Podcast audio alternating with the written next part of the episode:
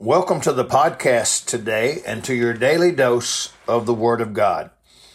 I hope you have a great weekend and go to church and serve the Lord Jesus. Yesterday we discussed the fall of Mephibosheth, part one.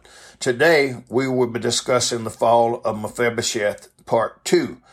Let me read you more of the story today. It's found in 2 Samuel chapter number 9, verses 1 through 5.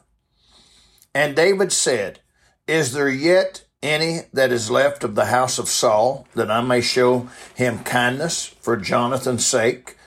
And there was one of the house of Saul, a servant, whose name was Ziba.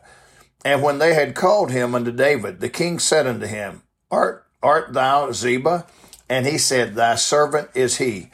And the king said, Is there not yet any of the house of Saul, that I may show the kindness of God unto him. And Ziba said unto the king, Jonathan hath yet a son, which is lame on his feet.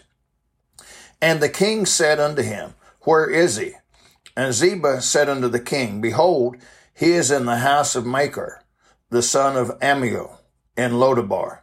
Then King David sent and fetched him out of the house of Machir, the son of Ammiel, from Lodabar. Yesterday, we said that the story of Mephibosheth was a picture of God's grace. Today, I want to discuss that a little more. I wonder how Ziba felt when he told David that Mephibosheth was crippled in both feet. I'm glad that David didn't say, Well, how crippled is he?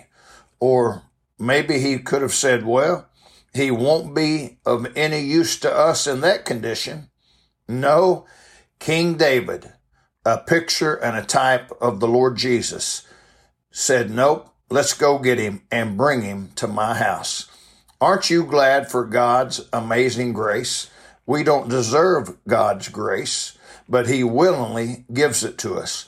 You see, grace doesn't depend on the recipient. It is God's unmerited favor. Praise the Lord. Ephesians 2 8 and 9 says, For by grace are you saved through faith, and that not of yourselves. It is the gift of God, not of works, lest any man should boast. Think about that. Mephibosheth was crippled in a fall, and still he was able to come and dine at the king's table because of grace. David said in 2 Samuel 9 7 to Mephibosheth, said, And thou shalt eat bread at my table continually.